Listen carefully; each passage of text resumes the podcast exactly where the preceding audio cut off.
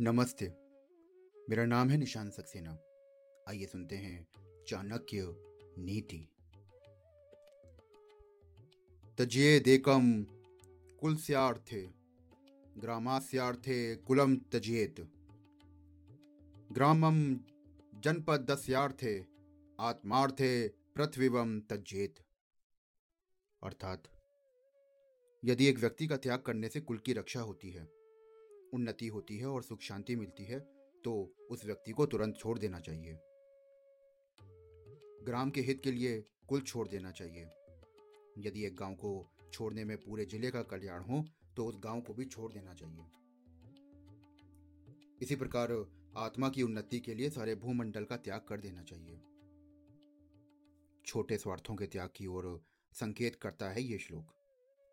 इस दृष्टि से स्व ही सर्वश्रेष्ठ है, अर्थात व्यक्ति अपनी उन्नति में किसी चीज़ को बाधक समझता है तो उसका त्याग कर देने में देर नहीं करनी चाहिए। भले ही वो चीज़ कितनी भी मूल्यवान क्यों ना हो। धन्यवाद।